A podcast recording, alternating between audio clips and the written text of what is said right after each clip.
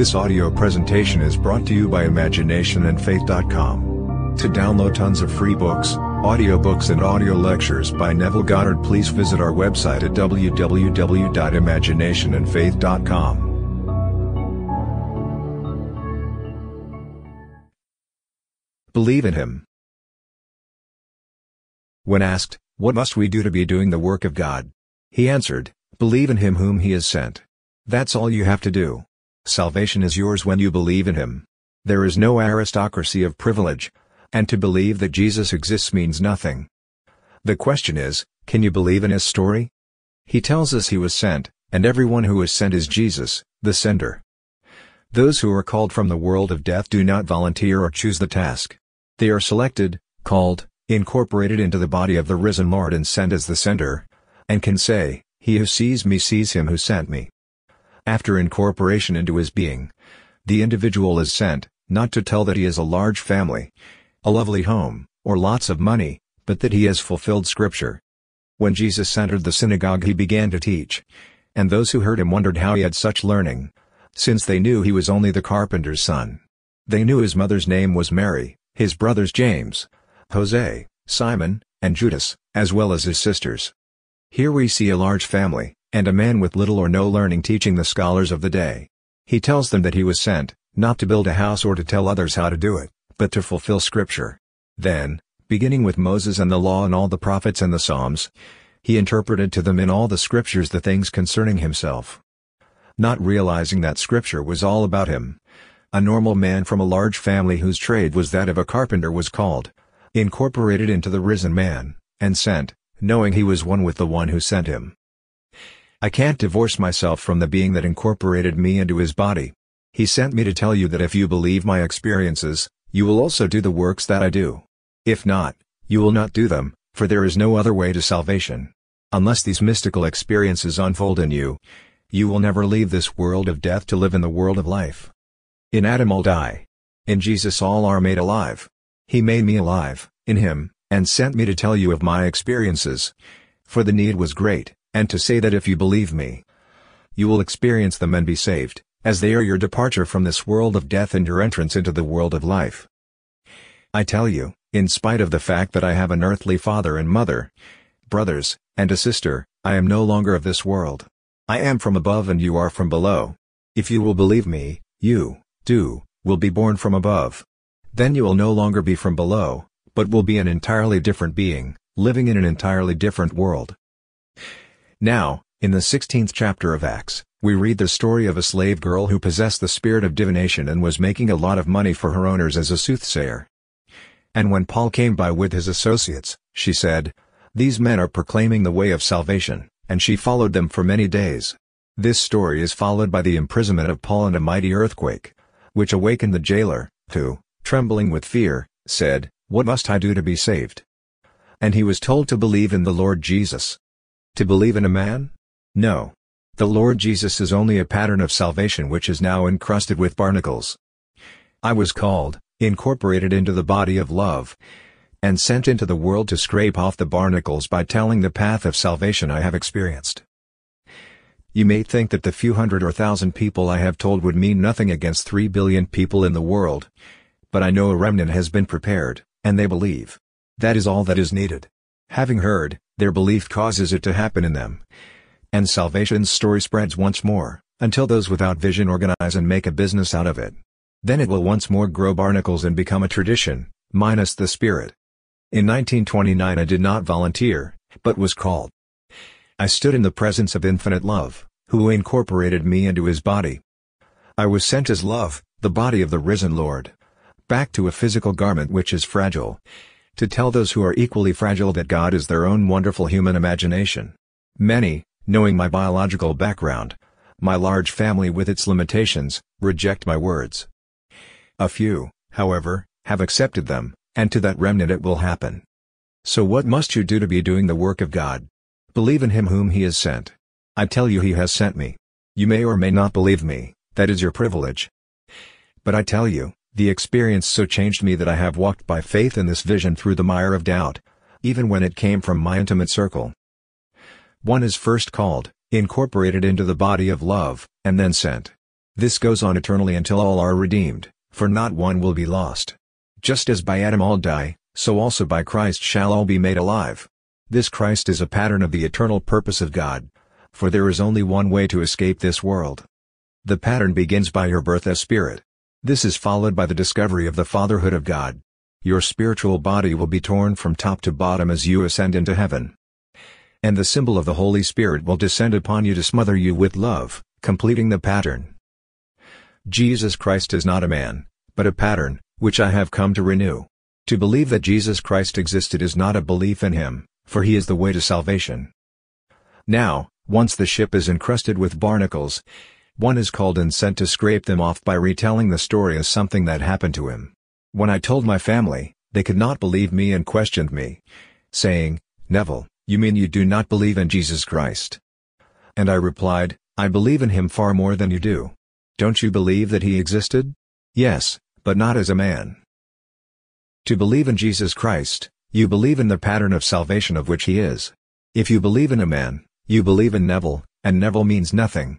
If Neville was called and incorporated into the spiritual pattern of salvation, he is sent bearing the pattern which erupts within him. This pattern has erupted in me and I have told my story as I was sent to do. It is said that Jesus began his ministry when he was about 30 years of age. That doesn't mean 30 physical years, for he was not speaking as a biological man. 30 years after he was incorporated into the body of love, he was qualified by the eruption to tell what had happened to him. He told his visions and pointed out their fulfillment of Scripture, and some believed while others, so conditioned to believe in a physical Christ, could not understand. The splitting of God's temple is told in its symbolic manner in the 14th chapter of Zechariah. As, the Mount of Olives shall be split in two from east to west as one half moves north and the other half moves south leaving a very wide valley.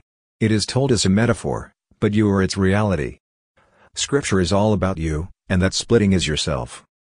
Taken in a secular manner, David lived unnumbered years ago, but in the spirit, he will call you Father. When I share my visions and their scriptural confirmation, some believe me, but the majority think I am sharing a fantasy. Yet I still walk with faith through the mire of doubt as I tell my story. My background is known. I have no education, no wealth or social position. Yet I do know that I was chosen to be called and incorporated into the body of love and sent. Love could have called a financial or intellectual giant, or someone handsome and wonderful, judged by human standards, yet he called me in the Spirit. I was not initiated in the flesh, but was taken in spirit. For God is spirit, and those who worship him do so in spirit and in truth. It was a spiritual incorporation into the body of love, yet it seemed to be solidly real. As spirit, I returned to the garment I had left on the bed. It was that spiritual body which unfolded his plan of salvation. Now I know that this is the only way man can depart this world of death. And his departure begins by simply believing the story. Don't believe in Neville as a man, for he is frail and subject to all of the weaknesses of the flesh. Rather, believe in what I have experienced. I have unfolded scripture for you and shown you where my experiences were foretold. I have repeated this over and over in the hope that those who hear my words will believe them, for I have tied the gospel to its reality. The book of Acts, once part of the book of Luke, was detached for a purpose. The story of Jesus, the pattern man, is not found in the book of Acts. Rather, the story of the apostles is recorded there, for the apostles are sent to tell exactly how it happened in them. I do not know, however, of any part of Scripture where the story is told as graphically as I have told it to you. In the Old Testament, the question is asked, Can a man bear a child? Why then do I see every man with his hands pulling himself out of himself just like a woman in labor? Why does every face turn pale? To us a child is born, to us a son is given. When a woman forms a child within herself, is that child not part of her body? And when she is in labor, does she not pull a part of her body out of herself? Primitive women did not go to a hospital. While working in the field, these women would stop for a moment and pull that which they had formed within themselves, out of themselves. This is exactly what I did. I pulled myself right out of myself. Five months later I fulfilled the 89th Psalm. When David stood before me, I knew I was his father, as there was no uncertainty as to this relationship. I am telling you what I have experienced. Scripture foretold these visions, which must take place before you can depart this world. What must you do to bring them about? Believe in the story I have been sent to tell. For if you do, and set your hope fully upon having these experiences, your salvation is assured. Eventually everyone will believe. Rejection delays the birth, however, for it comes only after acceptance of the story told by the one who was sent. I did not choose to be sent. When I fell asleep that night, I would have been the last person I would have chosen as worthy to be called into the presence of the risen Lord. The Beatitudes tell us that only the pure in heart will see God. And I certainly did not feel myself to be pure in heart. My wife and I were separated, and my little boy was moving back and forth between us. With the conflicts which go with all these silly little things, I would never have judged myself worthy of being pure in heart. But God does not see what man sees. God sees the heart. He sees the motive behind the act, never the outer picture. Was the thought brought forth in love, or to get even? Was its motive to inflict pain, or to express love? God sees the heart, and when he judges it as pure, that individual is called. In 1929 I was called, and for 30 years I only taught the law.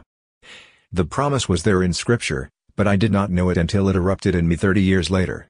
From that moment on I could do nothing but think about it, talk about it, and share my experiences of it, for that is what I was sent to do. My genealogy is known. My biological background, my father, mother, brothers, and sister, as well as my lack of education, is known, yet it is all recorded in Scripture.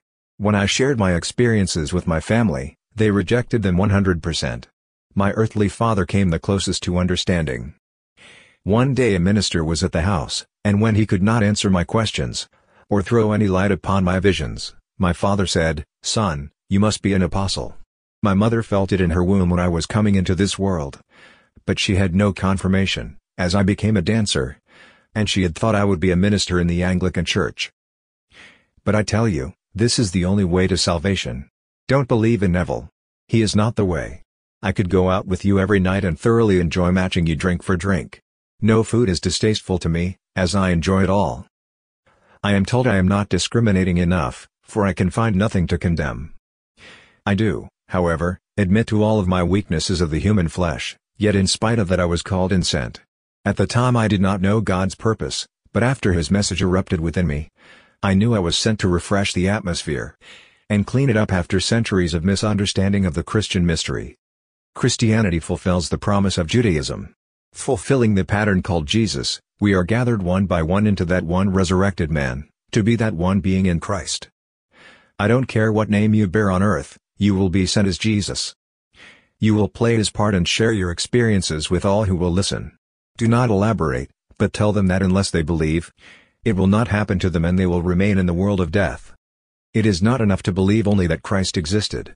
That is like saying to a friend, I believe you exist. What an insult. The question is, do you trust Christ? Do you believe in Him? Now I, a man, tell you the story of salvation as I have experienced it. Do you believe in my story? If you do, you believe in me, then forget all you hear about me as a man. A friend recently told an acquaintance the story of my experiences, then later mentioned that I had been divorced and had remarried. The moment the lady heard I was divorced, she closed her mind and could not accept the story that I was called, incorporated into the body of God, and sent to tell.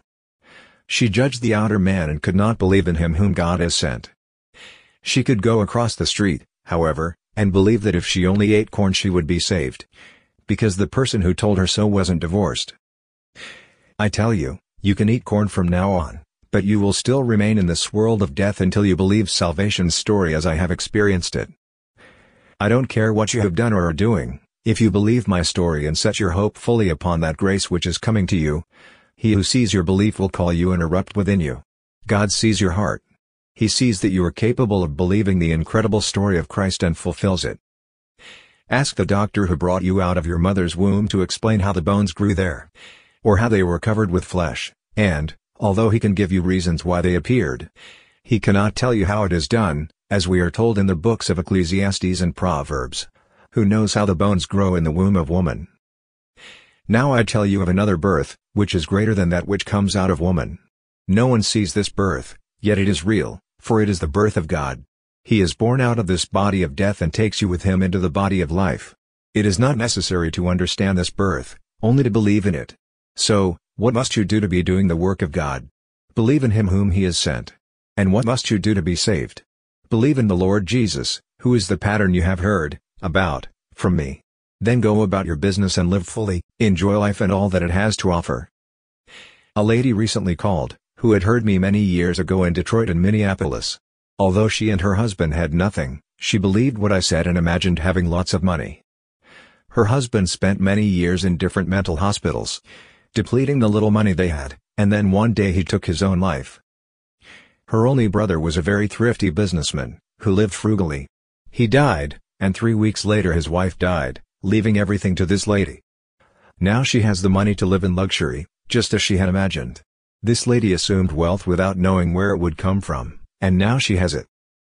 The law will not fail you here or in the world of God, for you must believe both stories. I tell you, an assumption, though false, if persisted in will prove itself in the world of Caesar, as it did in her case.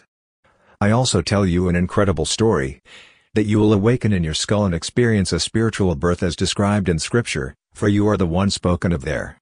Can you believe both stories? If you believe one enough to test it, and it proves itself in performance, try to believe the other, for unless you believe both, you cannot prove them. If you believe the one in the world of Caesar, you can have money as this lady has. But you must believe the other in order to live where you do not need money. For there you know that the earth is yours and all within it. When you are incorporated into the body of God, you know you are God and everything is yours. Then you will tell your story, depart this world, and return to the Father, who is yourself. But while you are here, where you do not know the world is all yours, apply the law of assumption. Assume the feeling of the wish fulfilled and let God's law work for you. Learn to believe the story on this level through application. And one day you'll believe the incredible story on a higher level. What must we do to be doing the work of God? Believe in him whom he has sent. Though born of flesh and blood, with four brothers and sisters, and a carpenter by trade, after the second birth he was no longer the man one knew, but an entirely different being. After telling you what happened in him, he asks you to believe it. If you do, you believe in the way you are saved. If you do not, you believe in and will remain in the world of death with its many blows. Hundreds of millions of people call themselves Christians and believe in the existence of Jesus. But they do not believe in him, for if they did they would believe his story. I have told it in my book, Resurrection. The story is true. I have come to bear witness to it. God incorporated me into his body and sent himself with me, so whoever sees me, sees him who sent me.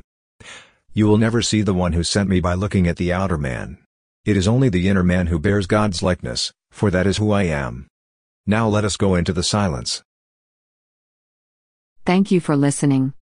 Do you have a testimonial or a technique you would like to share with us? You can send that to our email at www.imaginationandfaith.com.